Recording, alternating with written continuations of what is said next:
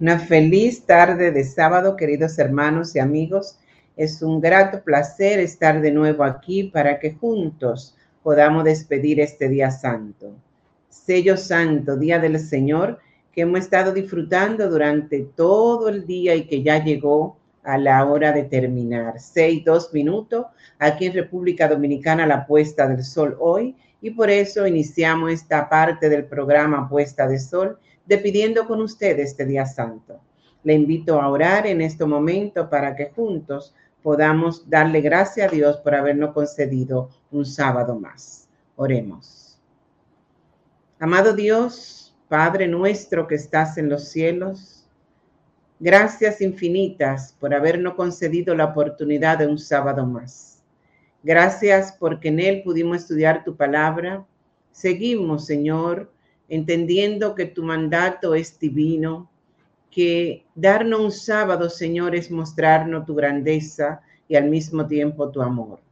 Te pedimos, Padre, que nos ayude a guardar este día como tú lo hiciste, con santidad, con reverencia, con cuidado, mi Dios. Que en él podamos entender que el motivo principal es tu amor por nosotros, por cuidarnos, por darnos reposo, por entender y hacer que nosotros podamos tener una comunión especial contigo. Muchas gracias por ello, Señor.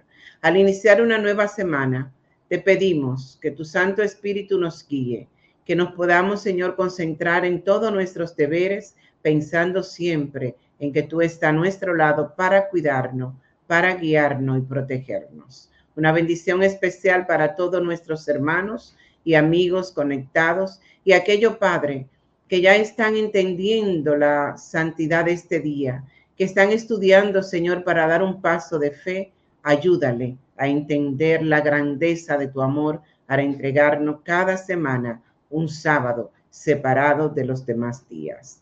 La gracia del Espíritu Santo, tu compañía y la de los santos ángeles continúen con nosotros en estos momentos. En el nombre de Jesús. Amén, Señor. Amén. Una feliz semana para todos y todas. Ya muchos conectados ahí, dándole eh, una feliz semana, un saludo especial para todos ellos.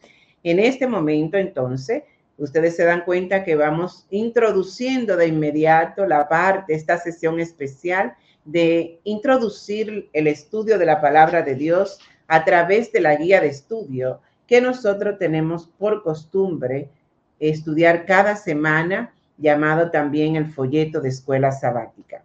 Y ya estamos aquí en la lección número 9 de esta última guía de estudio que tendremos este año. Su título general, Nuestra esperanza ante la muerte.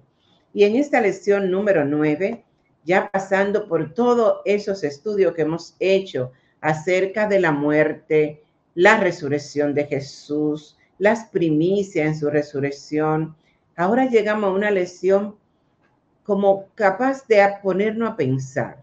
Su título es una pregunta y dice, ¿pasajes contradictorios? ¿Tiene la Biblia pasajes contradictorios? Así que en esta lección nosotros vamos a tener que trabajar con la palabra de Dios en las manos para estudiar cada día de los temas que estarán presentándose. Estaremos estudiando en el libro de Lucas, en el libro de Juan, Filipenses, Primera de Pedro y en el libro de Apocalipsis. Y el verso central de la lección está en Juan 5:39. Eh, realmente esta lección tiene como tres versos de memoria, pero el principal está en Juan 5:39 y dice allí, escudriñad las escrituras porque a vosotros os parece que en ellas tenéis la vida eterna y ellas son las que dan testimonio de mí. Juan 5, 39. Ahí lo compartimos. Muchas gracias. Mantenga ese verso en, en esta semana centrado ahí porque vamos a estar entendiendo la finalidad de la palabra de Dios. Pedro nos exhorta en el libro de Pedro, ¿verdad? En primera de Pedro, precisamente en el capítulo 3, verso 15. Pedro nos exhorta a estar siempre preparados para presentar defensa con mansedumbre y reverencia ante todo el que os demande razón de la esperanza que hay en vosotros. Es una exhortación bastante especial, ¿verdad?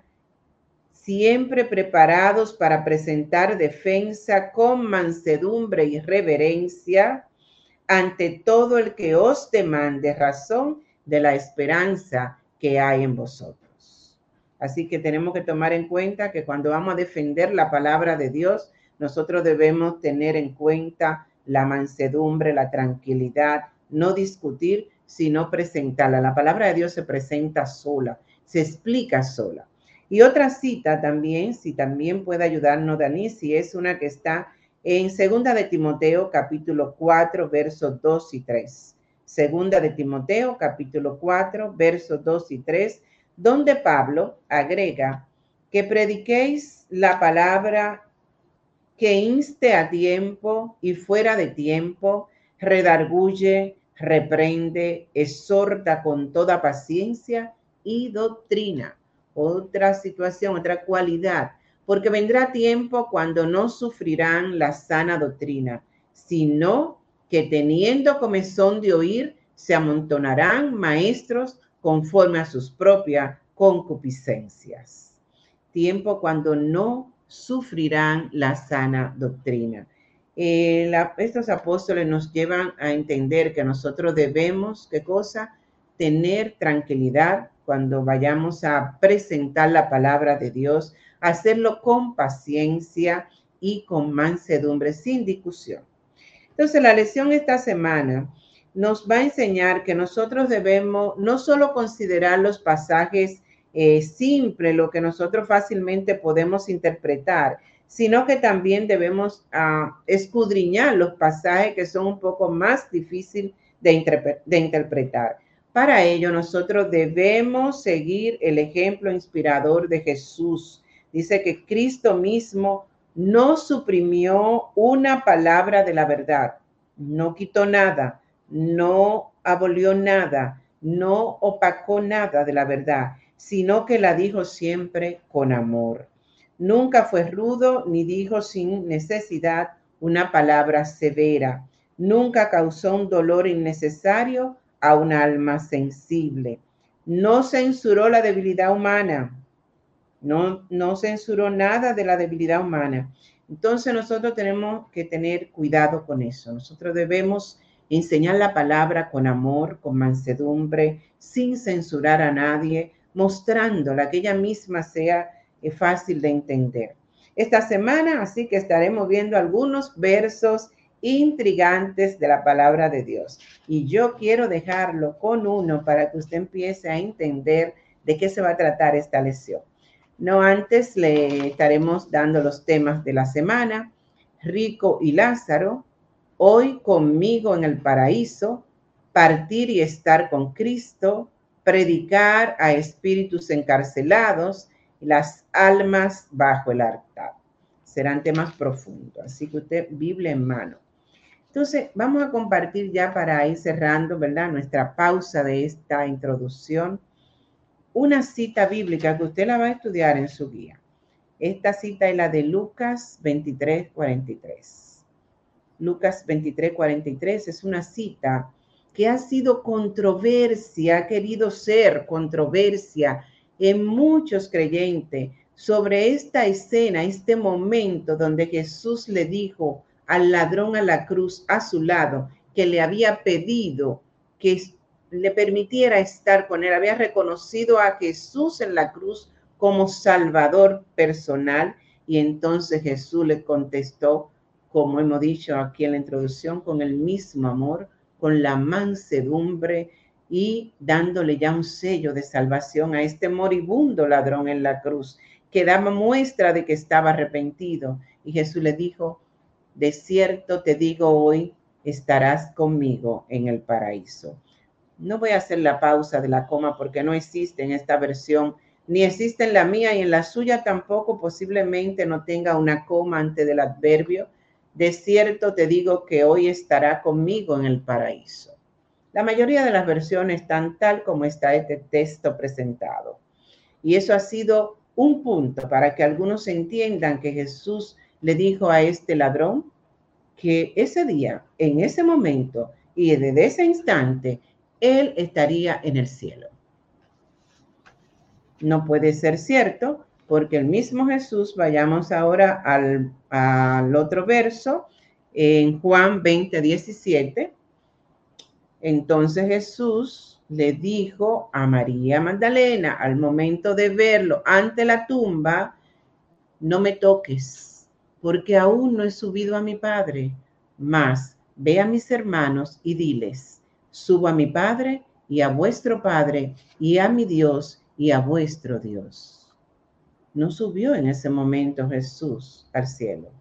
Conocemos que fue bajado de su cruz, sepultado y al tercer día resucitó.